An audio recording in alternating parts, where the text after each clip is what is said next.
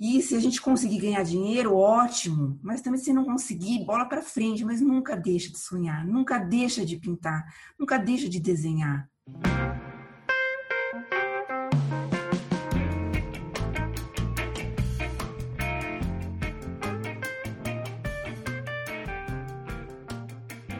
Muitas pessoas se dedicam ao desenho e à pintura com o objetivo de se tornarem artistas em tempo integral mas muitas questões surgem durante o percurso. Meu nome é Emerson Ferrandini e eu ajudo artistas compartilhando histórias de outros artistas que estão trilhando o mesmo caminho. Você está ouvindo o Arte Academia Podcast, um bate-papo sobre pintura e desenho acompanhado de histórias inspiradoras, contadas uma de cada vez.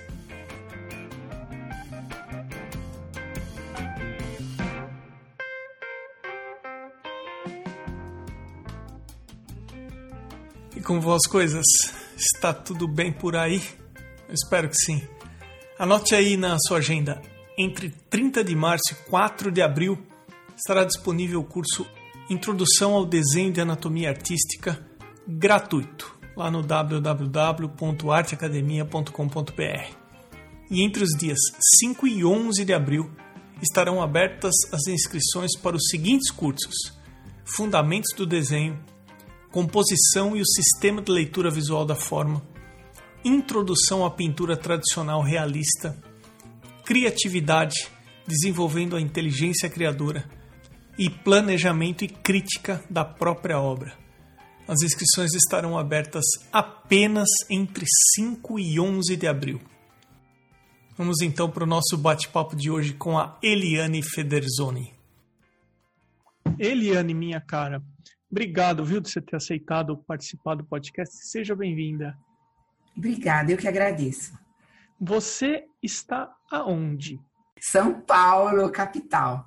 Algumas pessoas, elas indicam os artistas para participar do podcast e eu cheguei no seu perfil no Instagram e aí eu vi uma coisa que me chamou atenção, que é marcador que durante uma época eu usei bastante marcador também. Mas antes eu queria que você começasse contando como é que é a sua formação, se você estudou arte, o que você estudou, como é que você se capacitou para fazer o que você faz hoje? Eu, desde criança, eu desenho, pinto. Uh, não tenho uma formação acadêmica, tá? É, eu fiz aulas de artes, mas assim, em ateliês não faculdade, né? E, e eu sempre parei assim, eu sempre eh, fazia a escola, né? Me graduei na escola, colegial, depois entrei na faculdade, e sempre foi um hobby pintar, tá? Desenhar e pintar. É, eu nunca fiz isso profissionalmente também, nunca dei aula. É, a minha professora de arte do ateliê gostaria, ela sempre me convidou para dar aula também no ateliê, mas é, eu sempre coloquei os estudos em primeiro lugar, né? Eu queria, eu queria ser veterinária, não consegui. É, foi a primeira vez que eu prestei vestibular, eu saindo do, do, do ensino médio, eu não consegui passar é, em veterinária. E aí eu desisti. Aí comecei a fazer cursinho e acabei prestando direito, né? Que meu pai já já estava na área, tal. E aí eu segui o caminho do meu pai. E aí a pintura sempre foi em segundo plano, né? Todo mundo, ai, como você pinta, legal, como você faz isso legal, você desenha, mas nunca levei isso profissionalmente. Sempre ficou em segundo lugar. Depois que eu me formei, eu casei e aí eu fui mãe. E aí que eu esqueci de vez a pintura. A pintura, a pintura, o desenho sumiu da minha vida porque eu tive uma gravidez trigemelar. Eu sou mãe de trigêmeas. E, e aí eu virei mãe. Acabei deixando o direito, né? Deixei a advocacia, deixei a pintura, eu virei mãe. Ah, e aí foi, foi muito difícil para mim voltar para tudo, voltar para a advocacia e voltar para a pintura, né? Uh, enquanto elas eram nenezinhas, eu até tentei eh, conciliar, pintar, desenhar alguma coisa, mas eu nunca conseguia. Elas me tomavam bastante tempo. Você fala elas três meninas? Três meninas. Lilana, Mariana e Rebeca. E aí eu desisti de tudo. Aí, conforme elas foram crescendo, foram aprendendo a andar, foram para a escolinha, aí deu aquele vazio. Ah, preciso voltar a trabalhar, né? Preciso ganhar dinheiro. Aí eu voltei para a advocacia, né? Comecei a advogar de novo, com sangue nos olhos, né? E aí, numa viagem minha, é, eu vi uns pincéis, né? Tava na promoção. Aí eu falei assim, levo ou não levo? Levo ou não levo? Mas eu não pinto mais. Mas eles eram lindos, aqueles pincéis. Aí eu falei, mas levo, não levo? Eu, três vezes na loja eu deixei o pincel e fui procurar outra coisa. E aí eu falei, quer saber? Vou levar. Levei. E ainda eles ficaram guardados. Acho que mais uns dois anos. Até que um dia minha filha pediu para eu ensinar ela a pintar e desenhar. E eu falei, tá, então. Aí começou aquele boom dos livros de colorir. E eu falei, beleza, então eu vou ensinar você. Só que aí, olha, aí eu tomei conta dos livros dela, eu comecei a colorir os livros dela. aí eu não parei mais, eu não parei mais. E, assim, eu comecei comprando coisas, assim, escolares, né? É, aquarelas escolares, nada profissional. Os lápis também, tudo escolar, mas ia, ia fazendo, fazendo, fazendo. E aí a gente tá no Instagram, na rede social, aí vem aquela avalanche, né? Comecei a postar um desenho, postar outro, o pessoal gostou e começou a bombar meu Instagram. Como é que você faz? Como é que você faz? E o pessoal começou a gostar. E eu não parei mais. Não parei mais. Aí eu comecei a ver os posts de umas russas pintando com os marcadores. Eu falei, meu Deus, o que, que é isso? Com que que essa mulher faz isso? E era aquelas russas que, nossa, era uma pintura mais linda que a outra. Eu falei, eu preciso fazer isso. Eu quero fazer isso. Aí eu fui numa viagem para a Itália, comprei bastante material profissional, dessa vez, em Roma. E eu vi os marcadores lá, mas eram caríssimos, caríssimos. Eu desisti, porque eu falei assim, o que, que adianta levar uh, uma cor de cada, de cada gama, né? Um, um azul, um, porque eu precisaria de vários. Eu desisti de comprar. Aí a minha mãe, ela tinha um estojo da, da Camillions. Aí quando eu voltei, eu falei, mãe, você usa esse estojo? Ela falou, ah, eu comprei eu não sei usar. E eram marcadores, né? Eu falei assim, então você me dá porque eu quero, eu vou tentar usar isso daí. Aí eu comecei e não parei mais. e assim, foi viciante, viciante. Aqui no Brasil, pouca gente usa muitos arquitetos usam. Exatamente. Designers também usam, né? É, designers usam, tá? Mas é muito pouco. Eu vejo muita pouca gente usar. É, e eu não, nossa, eu fiquei viciada. Era, era aquele tipo de pintura que eu queria fazer. Era daquele jeito que eu queria me expressar. É, eu tenho, eu não posso dizer, é, não posso negar que eu tenho muita influência dessas, dessas moças da, da Rússia, né? Dessas artistas, muita, muita influência delas, porque foi a partir delas que, que deu esse desejo, deu, sabe, de eu fazer. Mas eu fui super autodidata também, entendeu? Era olhando, só quero fazer aquilo e fiquei tentando até conseguir. Eliane, você está falando aí, desculpa interromper você. Imagina. Eu vou te mostrar, eu tenho um marcador aqui de 30 anos. Olha, nossa! Quando eu comecei. Prismacolor, muito bom esses. Quando eu comecei a fazer a faculdade de, de design, eu fui apresentado ao marcador. Porque, além dos materiais tradicionais, carvão, grafite, é, aquarela, inclusive, no terceiro semestre, eu lembro, a hora que chega no momento de começar a ilustrar produto, a gente foi apresentado aos marcadores. Uhum. E eu fiquei uhum. fascinado nos marcadores. Eu achei demais, e eu acho até hoje, eu adoro fazer sombra com marcador. Eu acho que ele deixa um, um, um risco, uma mancha que é só dele, né? Sim. E aí, a hora que eu vi marcador no seu perfil, eu falei, não, vou conversar sobre marcador com a Eliane. Mas vamos em frente. partir do momento que você começou a postar suas imagens no Instagram, quanto tempo faz isso a ponto de crescer da forma que cresceu?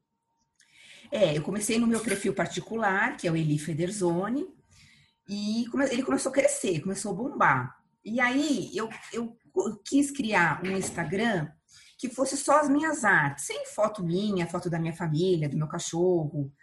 E aí eu fiz o Dream Scholars, né? Uh, e aí começou a bombar, porque eu começava a postar e bombava e bombava.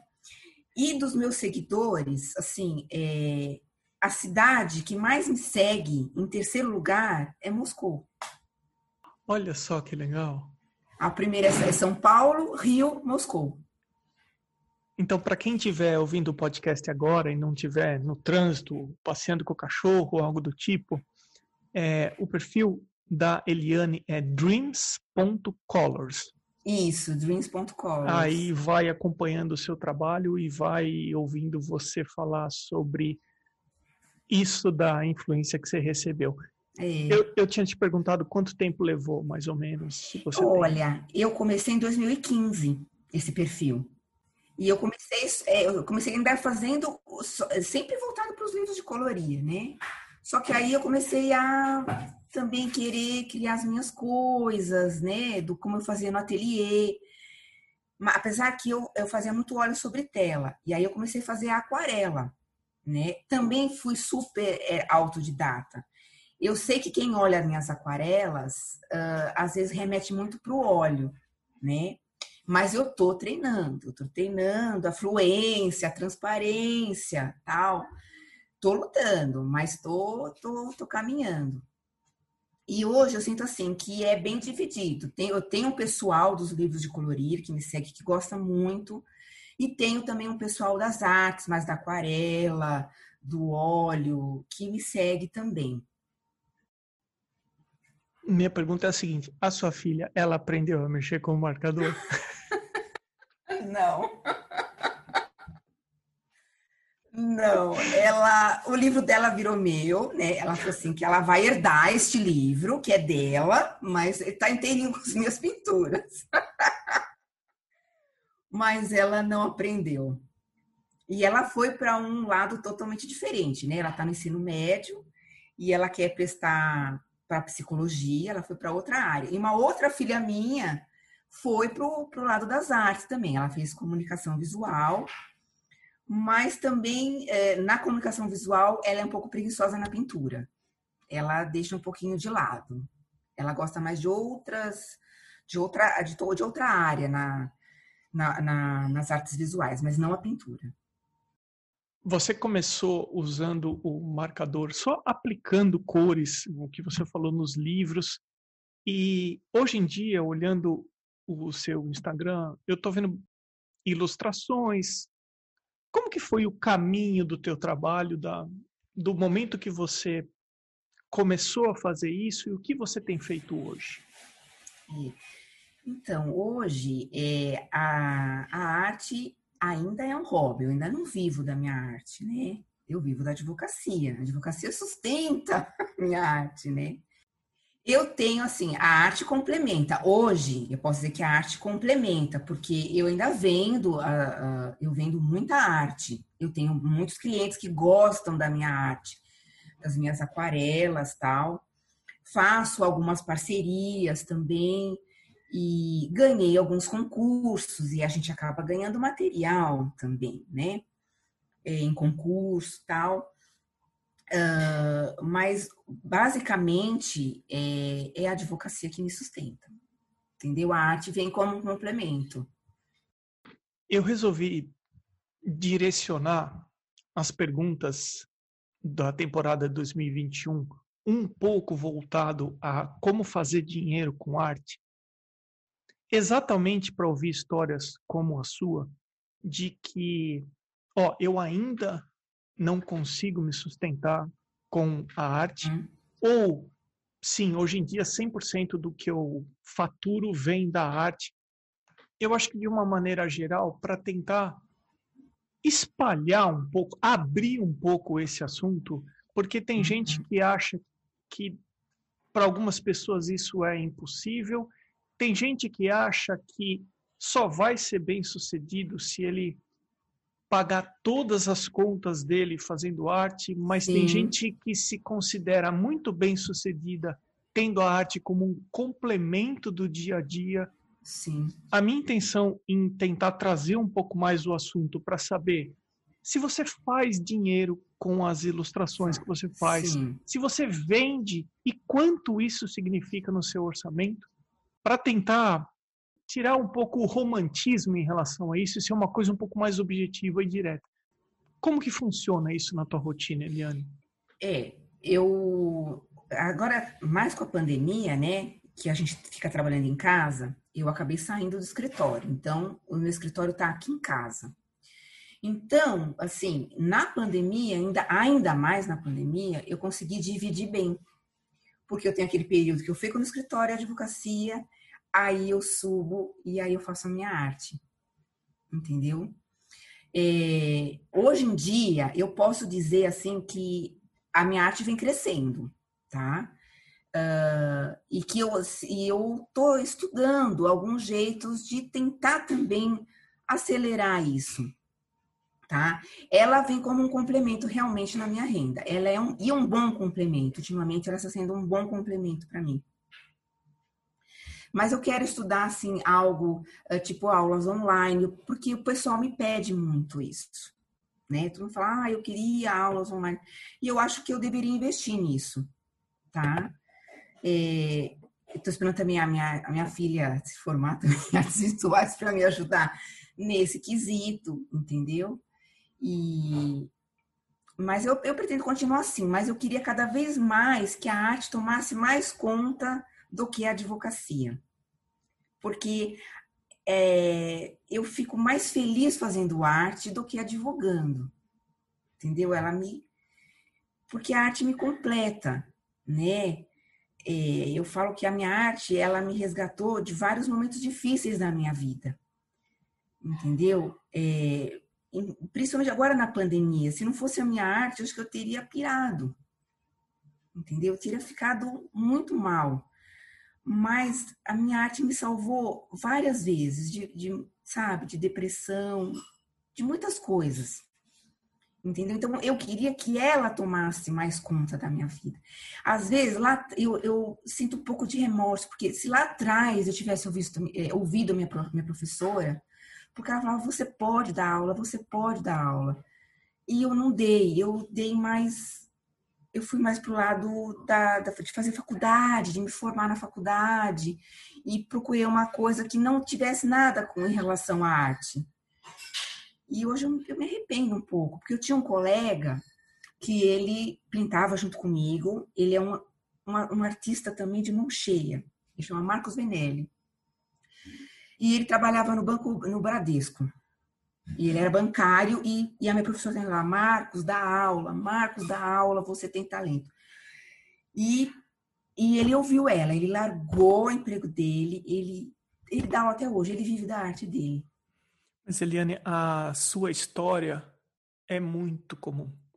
Uh, de pessoas que priorizaram a responsabilidade de criar os filhos primeiro e depois, em um determinado momento, se volta exatamente a isso que você falou de a arte me completa, a arte ela me dá uma realização que só a arte me dá e isso tende a ir crescendo com o tempo. Eu acho que é eu acho que é natural. É, eu conheço várias pessoas também, várias colegas minhas, inclusive eu fiz muitas amizades no Instagram, né? E uma das minhas colegas, ela fala que a, a minha história, várias, várias colegas falam assim, puxa, a minha história é igualzinha à sua, a minha história é igualzinha à sua. E é, e é por isso que eu gosto tanto de conversar com pessoas que colocam a mão na massa. Não precisa ser 100% artista para se considerar bem-sucedido. O tempo que você tem, se você se dedica de uma maneira honesta àquilo que te dá a realização, pode te dar uma satisfação muito maior se você tivesse 100% do tempo envolvido mas não trabalhasse isso de uma maneira que te desse a satisfação, enfim, que eu acho que, que tem que dar. É, vamos, vamos levar a conversa um pouco para para a sua relação com a arte, com aquilo que você está buscando. Então, eu queria ouvir de você, eu queria ouvir de você é, qual que é a tua maior dificuldade, o que você encontra no seu dia a dia quando você vai para a parte da sua casa e você fala, bom, agora eu vou pintar, agora eu vou ilustrar, agora eu vou desenhar. Que tipo de dificuldade você encontra nesse momento? Olha, eu, eu acho que eu não tenho dificuldade. Porque a hora que eu sento, é nessa mesa que eu tô aqui, tá? Na hora que eu sento aqui, nossa, é uma, é uma realização. Às vezes eu não tenho o que fazer, mas eu sento aqui. Entendeu? eu sento aqui às vezes para pensar ou para fazer qualquer coisa, porque nossa, este lugar aqui, olhar, só de olhar o meu material, entendeu? Uhum. Cheirar minhas tintas, abrir os meus sketchbooks. Nossa, isso não, não tem coisa melhor no mundo, sabe? É eu estar aqui, sabe? É, eu poderia dizer que tem uma, eu tenho uma certa dificuldade é, de buscar essa fluência na aquarela, da transparência, mas eu acredito que cada dia eu estou melhor. Uhum. Eu não posso dizer que é uma dificuldade, entendeu? Porque eu sempre é, desejei ser igual a minha professora. Eu tenho ela ainda como minha ídola, né? Uh, mas, assim, por mais que eu tentasse fazer igual a pintura dela, mais a minha pintura estava ganhando a minha característica.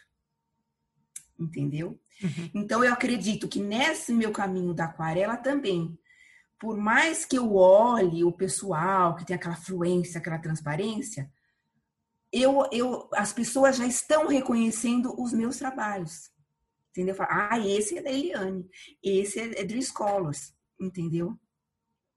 Então eu acredito que eu estou também nesse caminho. Se eu começar a conversar com você em relação a contratar o seu trabalho, você tem, você é mais aberta em relação a divulgar preços ou você gosta de uma relação você gosta de enviar os preços uh, via direct pelo Instagram? Como que você trabalha os seus preços? É, eu prefiro trabalhar de uma forma mais apartada, né? Então, se alguém está interessado, eu falo, olha, me chama no direct e aí a gente discute. Mas a maioria das pessoas me chamam no direct para perguntar algum orçamento, entendeu? Dificilmente alguém vai num post assim abertamente e me pergunta sobre valores, né? O pessoal é mais, o pessoal também se reserva mais. Eles me buscam mais lá no inbox, lá para saber de um orçamento, tal. Você não tem um lugar, um site que você coloque o que você faz e divulgue os preços? Não, não. Eu, é, eu sou um pouco infofóbica, sabe? É, eu até tentei fazer um blog, mas achei muito difícil né? Eu queria contratar a minha filha para fazer um para mim, que eu pudesse também fazer, né? Mostrar mais meus trabalhos e, e, discutir mais isso, né? Preço, às vezes colocar alguma coisa à venda, tal.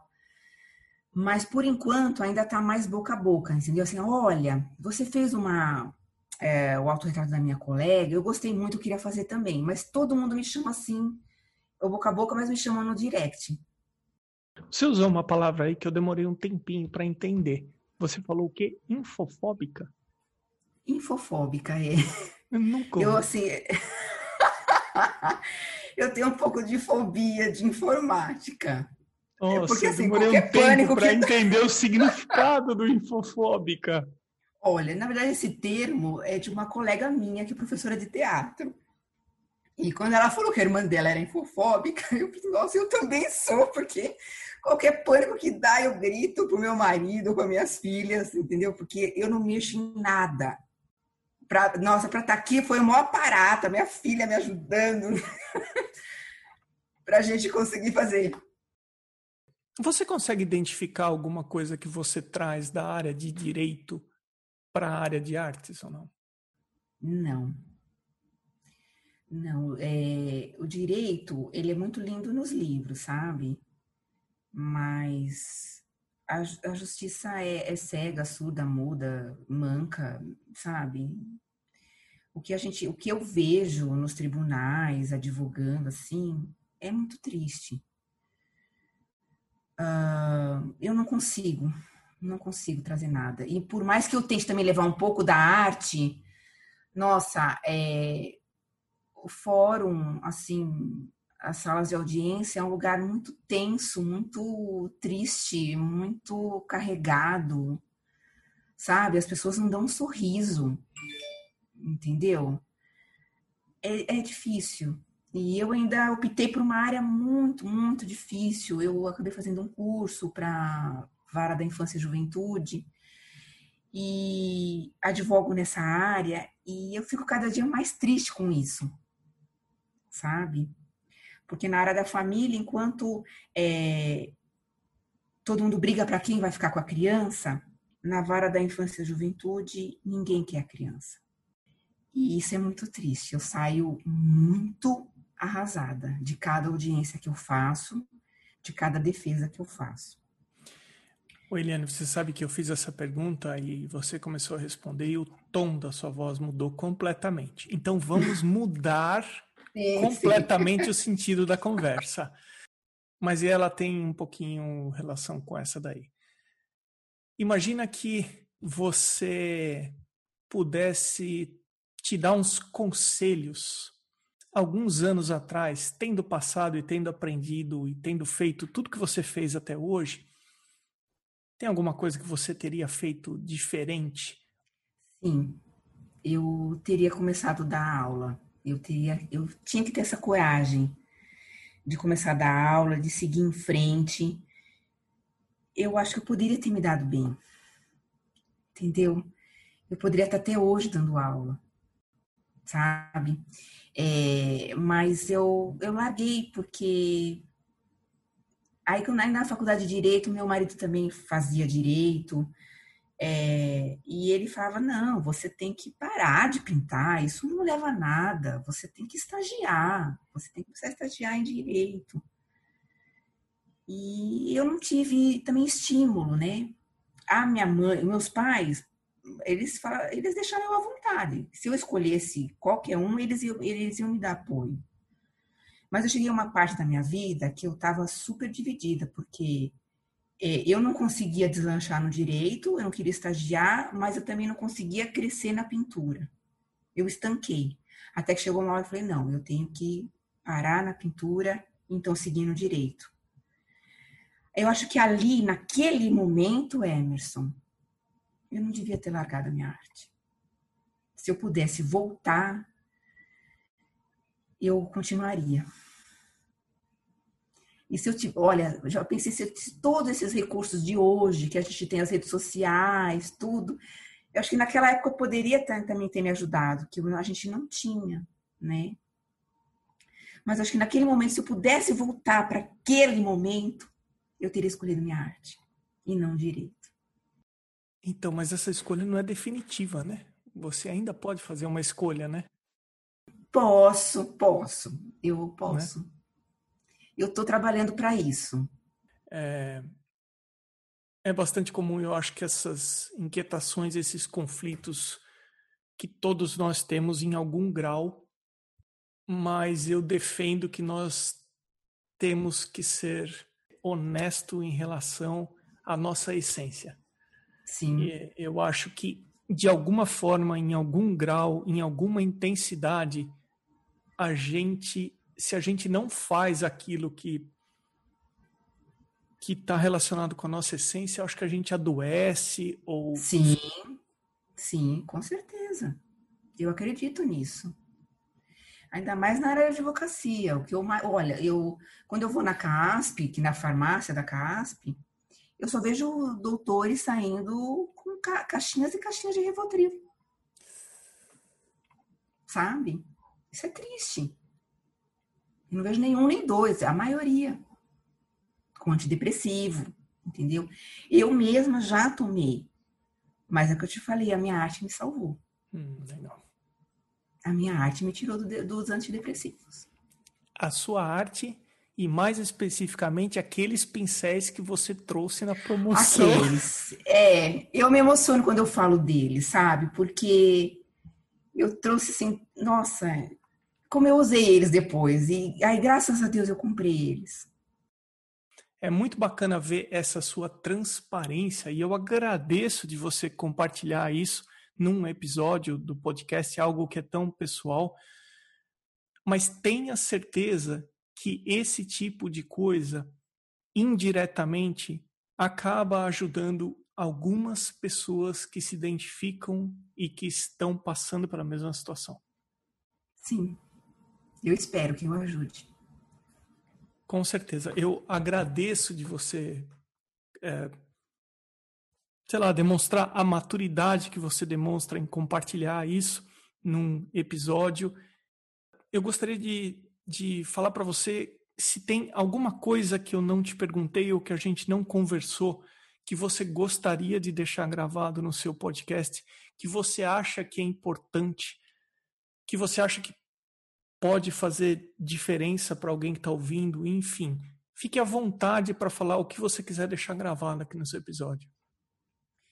É, eu queria, assim, dizer para o pessoal que está começando e que gosta, é, sempre sonhar, sabe? Por isso que eu gosto do, da palavra dreams. E eu falo que eu sou uma sonhadora, sabe? E todo mundo que vê a minha arte fala assim, puxa, isso é mágico, né?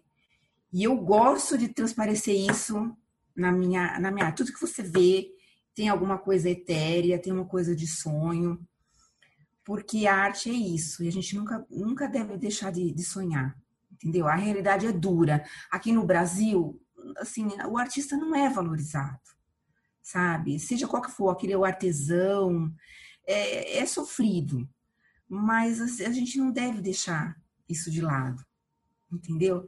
Na pandemia, eu, a gente se uniu, os meus amigos do Instagram, e a gente, nossa, a gente compartilhou nossa arte, isso foi tão bom, a gente passou momentos tão difíceis, mas compartilhando a nossa arte. É isso que a gente tem de bom, é isso que a gente vai levar da vida, entendeu? E se a gente conseguir ganhar dinheiro, ótimo, mas também se não conseguir, bola para frente, mas nunca deixa de sonhar, nunca deixa de pintar, nunca deixa de desenhar entendeu? E outra coisa, é desenhar é, é como as mãos que se sobe aos céus, entendeu? É praticando, dia a dia, dia a dia. Ah, eu não sei tal coisa, mas eu vou praticar até ficar bom. Até ficar bom. Eu vou pegar aquele artista que eu gosto, eu vou olhar as coisas dele, eu vou tentar fazer igual. Não vai ficar igual, porque você não é copista. Mas vai, vai ter o seu estilo. Cada vez que você tentar ser igual ele, você vai estar se lapidando para ter o seu estilo. Entendeu? Mas não para, porque a arte ela não pode terminar. Dentro, né, diante dessa da nossa vida dura, dia a dia, correr, ganhar dinheiro, ser adulto, entendeu? É sonhando e a arte faz a gente sonhar. É isso que a gente leva da vida. Eliana, então, onde o pessoal pode conferir o seu trabalho? Vamos lá. O seu perfil no Instagram, nós falamos aqui no começo da entrevista. Isso, eu tenho o Instagram, é dreams.colors. Eu costumo, assim, eu tenho uh, tudo que eu faço eu posto lá, tá? Eu tenho um canal no YouTube, mas é como eu falei que eu sou muito infofóbica, para se postar um vídeo no YouTube, eu, nossa, é, desculpa, era, é mais desculpa que o parto das minhas trigêmeas. Então, mas eu tô estudando, porque todo mundo fala, você tem YouTube, não sei o que e tal. Estou é, estudando também de melhorar, de, sei lá, tentar postar mais vídeos lá também. O pessoal me pergunta. Para me achar no YouTube, eu tenho alguns vídeos, alguns vídeos uh, pequenos, mas tenho. É, você procura Dreams, é, Colors, só, sem ponto, só Dreams Colors, ou joga Eliane Federzones, você acha o meu canal lá no YouTube. Eu sinto assim que o pessoal gosta de me ver, né, no Instagram, quando eu posto stories assim, eu sinto que eu tenho bastante engajamento na hora que eu falo. Então, eu vou tentar também falar mais. É que eu, sou muito tímida, né? Mas eu sinto assim que o pessoal gosta de ver eu falando, de ver eu pintando, né? Mas é, quem sabe minha filha me ajudar um pouquinho mais, né? Então, como que é o nome da sua filha que está fazendo o design gráfico? Rebeca. Então é, é o seguinte, vamos torcer para Rebeca terminar logo a faculdade de design gráfico, para abrir uma sociedade com você. Isso. para ela me ajudar, porque acho que se ela me ajudasse com os vídeos, eu acho que eu postaria bem mais. É, eu quero agradecer das coisas que você compartilhou. Uh, não são todas as pessoas que têm a maturidade de compartilhar coisas tão pessoais como você compartilhou. Uh, eu quero desejar sucesso para você no seu, nos seus projetos artísticos. Eu quero desejar que isso cresça cada vez mais na sua, na sua vida. Uh, e agradecer você ter separado um tempo para participar aqui desse podcast. Ah, eu que agradeço. Eu fiquei muito feliz, viu? Muito contente. Obrigada. O Arte Academia Podcast possui uma campanha no site Apoia-se. E os apoiadores são importantíssimos para que esse projeto continue acontecendo. Eles foram até o arteacademia.com.br, clicaram em podcast, depois em apoie o podcast. Os apoios são a partir de 10 reais mensais. Considere ser um apoiador também do Arte Academia Podcast. A seguir, o endereço no Instagram dos atuais apoiadores.